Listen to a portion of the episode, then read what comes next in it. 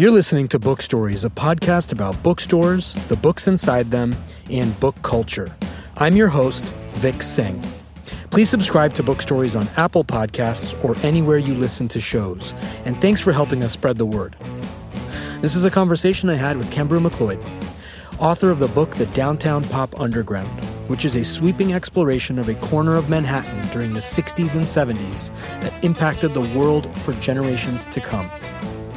This book was an elegant and comprehensive solution to an otherwise patchwork of things I knew or thought I knew about this scene and all the culture it was responsible for ushering in. We had a really great chat, so here it is my conversation with Kembrew.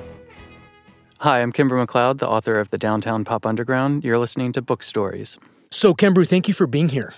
Fascinating book, fascinating um, cover art as well. Uh, what was the intention behind the book?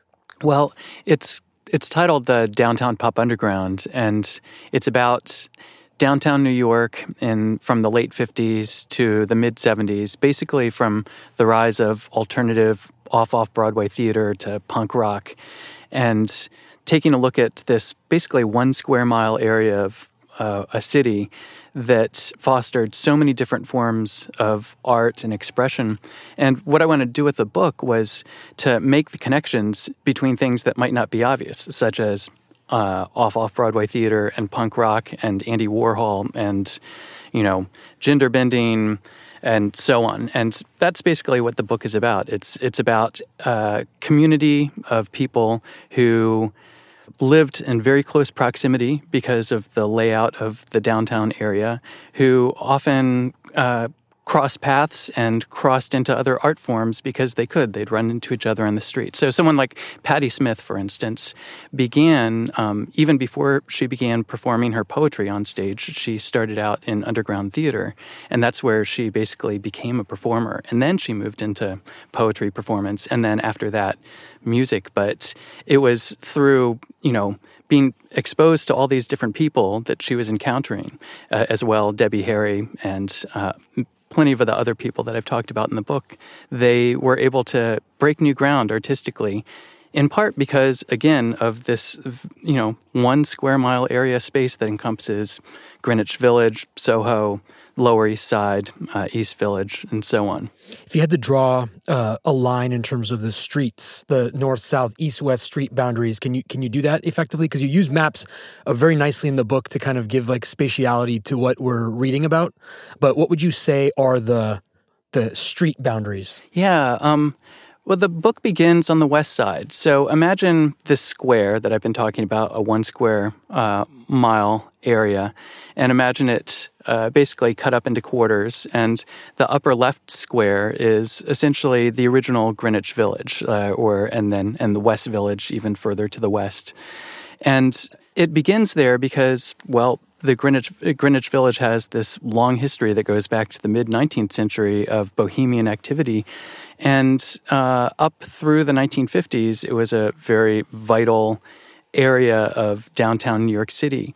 And, you know, people talk about the rents being high now. Uh, people were complaining about the rents being high in Greenwich Village in the late 50s, early 60s. So, what was happening during that time is people started migrating to the east to what was then known as the Lower East Side. It was known as a slum. And then it got rebranded eventually by the late 60s, early 70s as quote unquote the East Village, uh, basically by, um, you know, real estate developers and others who wanted to raise rents. Of course. And, uh, and then, of course, those rents started going up on the newly dubbed East Village, and people started basically migrating south. And so uh, I divide up that square that I talked about into the, the four quadrants. So people basically begin in kind of the upper, you know, the, the northwest corner of that square mile area. They start drifting east to the Lower East Side, and also uh, south uh, down to the Bowery, which is in the kind of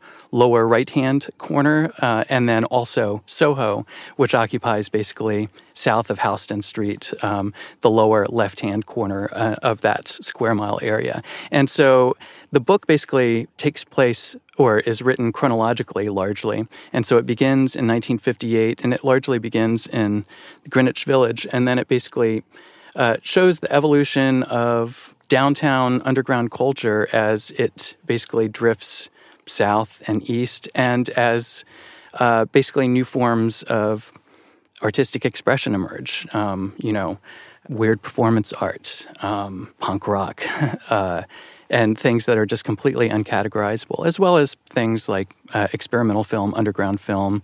Underground film, for instance, Andy Warhol dabbled in.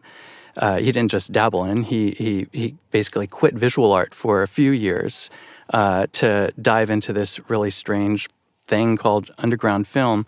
But the thing about Warhol is he's also at the same time involved in underground poetry scenes and and music with the Velvet Underground, of course, and so many other things. And so he sort of encapsulates this kind of boundary crossing, as does basically all of the eight key people that I follow in the book, who uh, uh, the book is centered around. And through those eight people, people like uh, Andy Warhol, Patti Smith, Debbie Harry, uh, as well as lesser known people such as Hibiscus, who formed the gender bending psychedelic theater troupe, the, the Cockettes, and later the Angels of Light, and other lesser known people like uh, Ellen Stewart, who founded La Mama Theater, which was basically an underground theater that was literally began it, it, began underground in a basement of a Lower East Side apartment.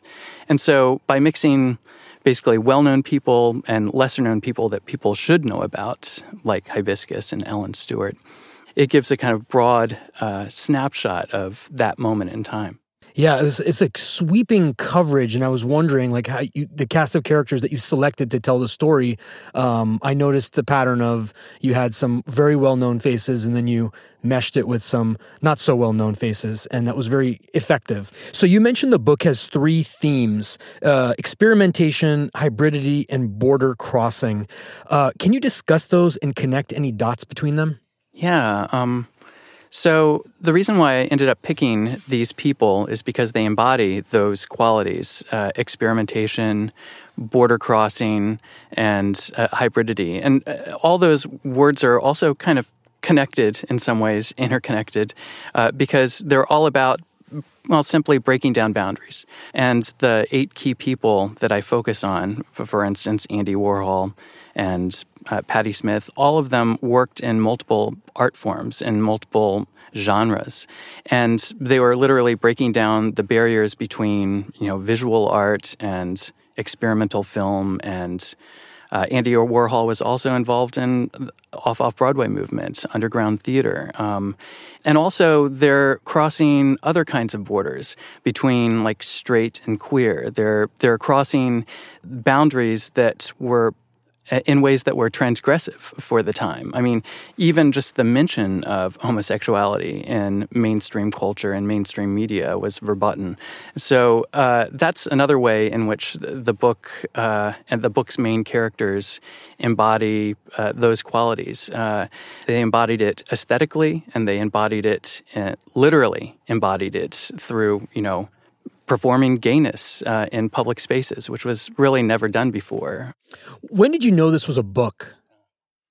Well, uh, I'm I'm 48. This is the year uh, 2019, and back in 1989, I had the idea for this book when I met Lou Reed backstage after a concert that he put on uh, with Moe Tucker from the Velvet Underground uh, opening.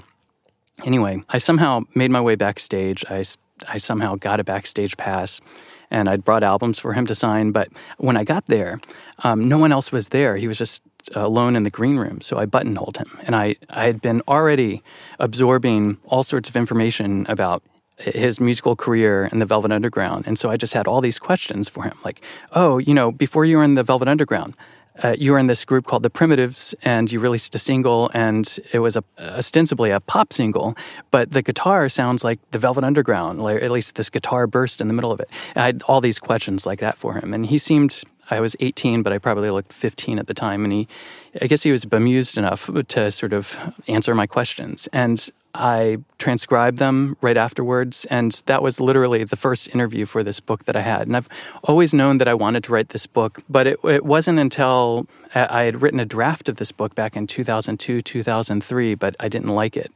and it, it, really wasn't until I started making the connections between underground theater and punk rock, uh, you know, from sort of seeing this trajectory from the late 50s with the emergence of Off Off Broadway, which was a movement that took, you know, storefronts that were basically abandoned and turned them into DIY performance spaces.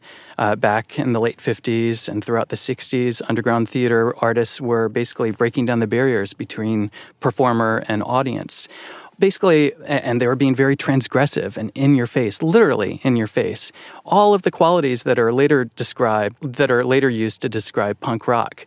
And so once I started seeing that continuity, that's when I realized I had a book, I had an interesting book. And then um, by uh, selecting these eight key people who are part of this downtown social network, those eight people, through just one degree of separation, allows me to talk about basically everyone from John Cage, who isn't one of the main characters, but he appears often, to, you know, Robert Rauschenberg and, and so on and so forth.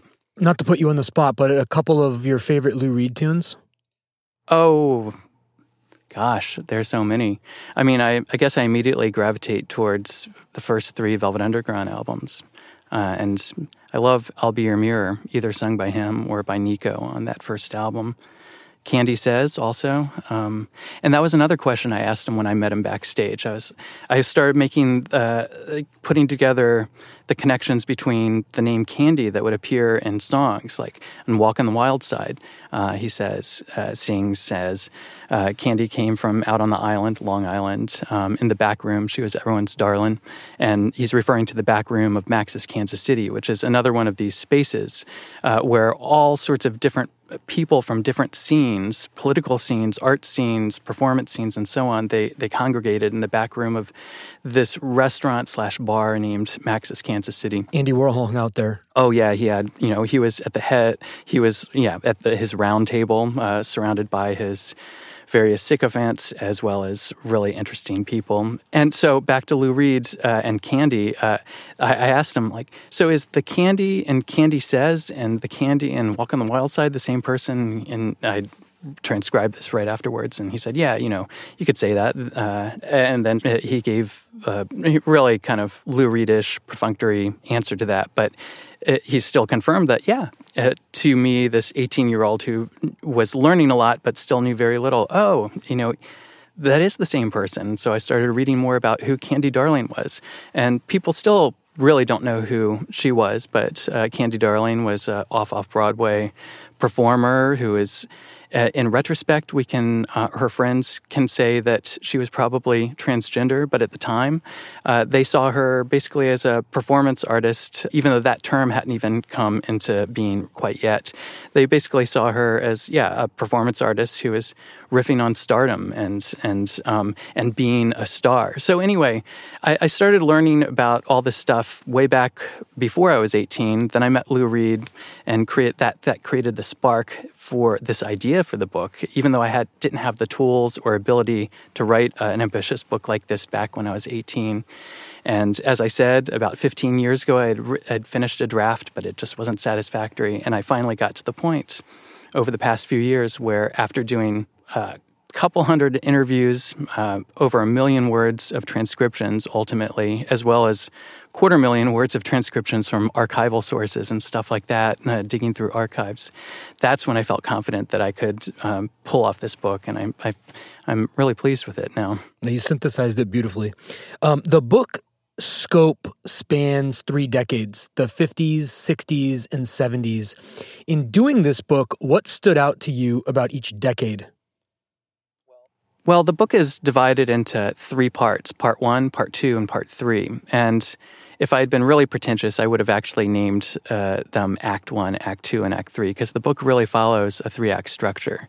Uh, the part one is literally titled Setting the Scenes, plural scenes, uh, where I basically introduce all the different uh, art scenes, music scenes, and so on, and then the people who represent them, uh, all the characters, basically. So it, it follows this three act structure. And part two or act two is titled action because that's when all you know, the stuff hits the fan, where you have the emergence of the gay rights movement, uh, feminism, uh, new explosions in creativity and smashing of boundaries between art forms.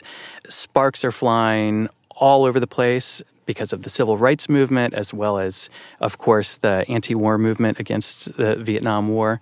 And so, uh, part two, which kind of uh, spans most of the 60s, is titled Action, and, and that really is what's going on. Like, all kinds of crazy stuff is happening.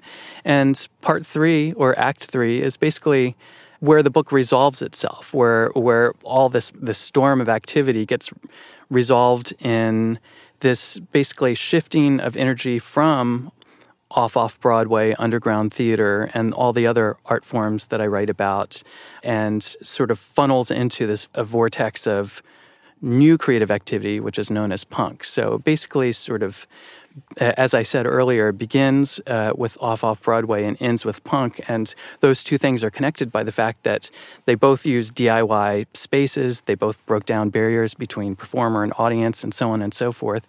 And, and that's the kind of narrative arc of it. You segued very nicely to my next question, which is sort of like a Irving explainer question. Punk music, what is it? Where did it originate? And who are the founding members? Unfortunately, punk today gets kind of stereotyped as the the domain of angry, usually white boys uh, screaming. And one of the things that I wanted to do with this book is create a counter narrative of punk. I still haven't answered your question. What is punk? Uh, I, I started by saying what is the popular conception of punk, um, but it really, by looking at what was happening in downtown New York, was not the domain of angry, white, straight boys. There were a lot of gay men and women involved. And what punk to them was really about was about border crossing, hybridity, and experimentation, basically trying to do something new. Uh, and also, again, returning to this theme, break down the barrier between performer and audience. And so when you look at television and Patti Smith and the Ramones and the Mumps and Suicide uh, and all these different artists who are considered kind of the founding figures of punk, they didn't have a unified sound at all. Uh, punk later becomes known as like uh, loud, fast, distorted music as as performed kind of by the the Ramones, for instance. But in in reality, uh, not only is the the music very diverse, but the people who are creating it were quite diverse. Not necessarily racially, but in terms of kind of the full spectrum of sexuality, of in terms of all these other things. You can look at uh, Debbie Harry on one end, uh, who's embodying and performing, ironically, this version of femininity. Um, and on the other end of the spectrum, you have Patti Smith, who is you know this androgynous poet and you can look at the new york dolls this band that inspired a lot of punk artists the, from the early 70s who were gender bending straight rock guys who formed this band called the New York Dolls, and and they picked up basically a lot of the the flair, the the fashion sense from directly from the underground theater scene. So David Johansen, the lead singer of the New York Dolls, he was working at a, a basically a clothing store and a costume store uh, whose owner costumed a lot of off off Broadway shows, and so uh, he's absorbing the the New York Dolls are absorbing that off off Broadway underground theater aesthetic, which is very kind of campy and and comes out of the gay scene. What impressions did the downtown pop underground, as you define it, leave on the city that still exists today? Sadly, a lot of the places that I write about are long gone, even CBGB, and and and sadly, it's a high end fashion store which, in the way that our culture and economy works, uh, they decided to preserve the kind of interior aesthetics of CBGB and kept a lot of the flyers and the original bar on the wall, which is now used for cash registers to sell their $2,000 jackets or God knows how much that stuff costs. I went in there and I was just too afraid to even look at the price tags. But I, I it's a John Varvatos store, and I, I can only imagine. So the downtown area that I write about no longer is the center of this thriving uh, burst of creativity, just simply because, well, uh, as various people have said before, uh, punks are the foot soldiers of gentrification. And uh, the reason why all this really interesting, great stuff was happening in the 50s, 60s, and 70s was because people could afford to basically have a part time job and spend a quarter of their time doing pickup work and the rest of their time exploring their muse or just being crazy or having fun. And you can't afford to do that in downtown New York anymore. Uh, a lot of these addresses where that, that held these old places are among the highest income zip codes in the entire country. So I think the only thing that remains of the reverberations that uh, of the movements that I write about in the book is just the inspiration, the spark of inspiration.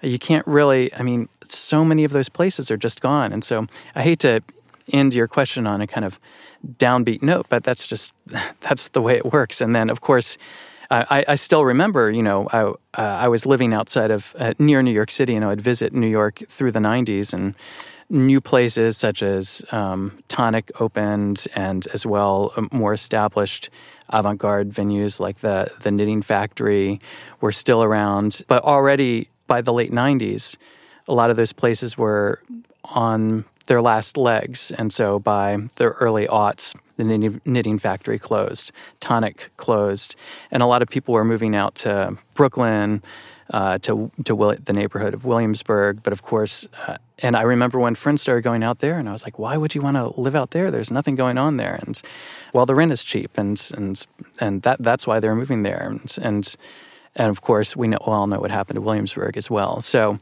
uh, I, uh, just to sum up, I think in answering your question, the only thing that remains of the kind of inspiring stuff that was happening in New York is just the memory of it. Um, there's, of course, if you dig deep enough in the various boroughs of New York, you're going to find all sorts of really interesting, awesome stuff that's happening. But what made downtown New York very unique from you know the late 50s to the mid 70s was the fact that all these poor artists and musicians and so on could afford to live on next to nothing and they would run into each other on the street or at venues and new ideas would be sparked and plays would be written, songs would be written, and so on. And that's much harder to kind of pull off when everyone's dispersed throughout the various boroughs, living in individual neighborhoods where interesting stuff is happening, which of course will then get gentrified. And, uh, yeah. You said that punk uh, are the foot soldiers of gentrification. Yeah, I think. Who said that? Ian MacKaye uh, used to say that from Fugazi. Uh, okay, uh, I like that. Uh, sh- I think his exact words were. Uh, punks were the shock troops of gentrification. But there have been various iterations of that phrase that go back much further um, that refer to the avant garde. Like the avant garde is the uh, has been the foot soldier of gentrification and so on. I've I've I've seen that in my research uh, that theme come up and that exact phrase or variation of that phrase come up quite a bit, uh, uh, going back 50 years. Um, this next question is kind of, I guess, like a book pitch question. What would you like readers to take away from this book? I guess I'd like them to take a lot of things away, but let's just focus on one thing. I, I'd like to sort of revise the history of punk and make people realize that punk is much more complicated and diverse than it gets kind of as I said, stereotypes nowadays. I guess another thing is the significance and importance of community. I mean, these people were living in these neighborhoods that were real communities. And it wasn't just artists who were living there, there were a lot of working poor people who lived there, working class people, uh, and, and, others. And I, I really want readers, by reading the, the reading about the interconnections between these people and these places, I want them to sort of be reminded of the importance of community because I guess the takeaway from the book is that it was it's not just simply that there's this moment, this glorious moment in time in downtown New York that's forever lost. Uh, we can always recapture the, the that spark in, by creating our own communities, and I think we can say what's happened in the past couple years with Facebook and social media that perhaps online communities aren't the best spaces to kind of foster the sort of thing that I write about in the book. And so I, I just hope people might be reminded of the importance of making these, you know, personal, interpersonal connections and, and building communities and supporting each other. That's another takeaway from the book. I always finish with the lightning round. Um, what are you reading right now? Yeah, that's a hard question to answer because currently I'm reading about four books. Uh, but most recently, on the plane to Los Angeles, I've been reading Hillary Chute's new book, Why Comics From Underground to Everywhere, which is, I'm only about 150 pages in, but it's this great book about comics. And uh, it's really well written and it's based on a lot of interview research. And she writes about people who I've long admired, like uh, Gary Panter, uh, who is celebrated as someone who kind of invented the form of punk comics. And then he later went on to uh, work on Pee Wee's Playhouse, and his uh, visual aesthetic is embedded in that set. Um, anyway, I, I, really like that book. And oh, I have a few others that I'm reading, like the, the book on 1971, uh, the author I'm spacing on, but the title is 1971. I guess I'm interested in books that sort of, sort of delve into like particular forms and genres, as well as books that focus on particular moments in time. And those two things are basically what drove my writing of this book, The Downtown Pop Underground. What are your filters for reading? Like, uh, how do you, how do you find things to read? I'm always curious. It's more of like a nerdy question because there's so much there's so much content and media out there. Um, what are the what is the scaffolding you have in place for content and books? Yeah, I'm really lucky because I live in Iowa City and I have about a 10 minute walk from my house this wonderful bookstore called Prairie Lights. Uh, which is a Prairie Lights is a riff on the famous San Francisco bookstore City Lights, and it's unusual in that you know a lot of the employees, I think the majority of the employees have been working there for over 20 years at least. It, it's this great independent bookstore that's also uh, at the center of our community. And we have really knowledgeable employees at the store who recommend things. And I've been going there for 18 years. I've lived in Iowa City since 2000, and I'll have someone, an employee, or even a former employee who still hangs out in the cafe, come up to me and said, "Hey, Kembrew, have you seen this book?" So I still think that's one of the best ways to learn about new books, uh, be exposed to new books, is through old school bookstores, um, because that is truly where communities are formed. And also, I've they have a cafe there. It's called the Times Club, which is a reference to in that very room in the second floor was where a lot of uh, kind of literary giants used to hang out, and uh, it was called the Times Club, and they would do readings. Robert Frost and folks like that. Um, and that same space is now a coffee shop, a cafe in the upstairs of Prairie Lights. And that also is a kind of center of our community where I've seen and gotten to know like really well-known writers like Yiyun Li, or, uh, who was MFA student at the time. Uh, at the time, she was in nonfiction with my wife, Lynn Nugent, who's managing editor of the literary journal, the Iowa Review.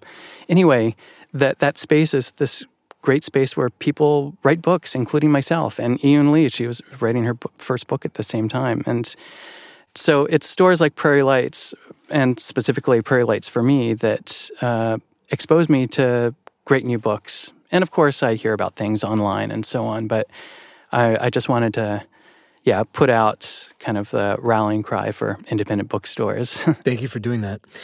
Where's your favorite place to write? Yeah. Do you have a favorite place to write? Well, uh, actually, uh, the the Times Club, um, the the coffee shop at the upstairs of Prairie Lights. It's where a lot of people write. You can put on your headphones or not put on your headphones. Did you write most of this book there? Yeah, I wrote most of this book there. There, uh, Prairie Lights is acknowledged.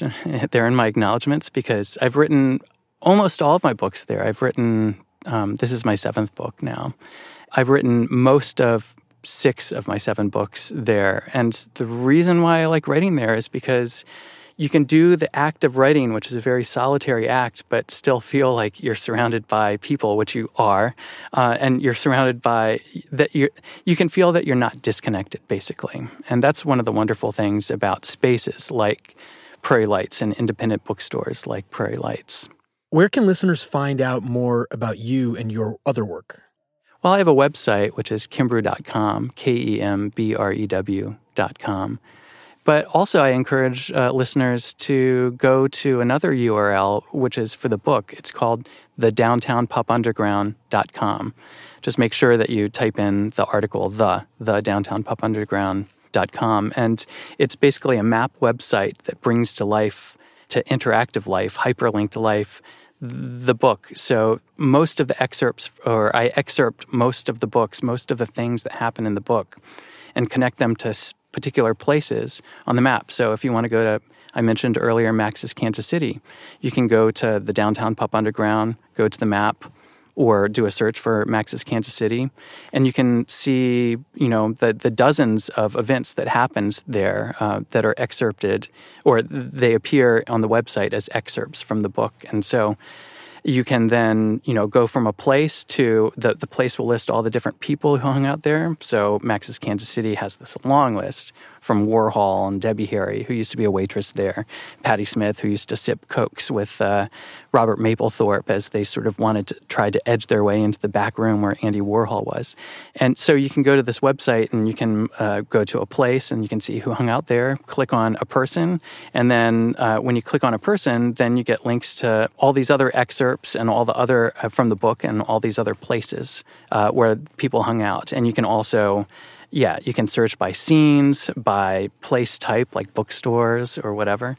And so, yeah, that was a really fun thing to do. I didn't want to just simply do a book website, I wanted to do the most awesome book site ever. I love it. I love it. The book is The Downtown Pop Underground, and it's beautifully done. Kembrew, thank oh, you. Oh, thank you. Thanks for having me. You've been listening to Book Stories. Please remember to subscribe on Apple Podcasts or wherever you listen to shows. Book Stories is an alternate Thursdays production. Special thanks to Savannah Wright for production assistance. I'm Vic Singh. Thanks for listening.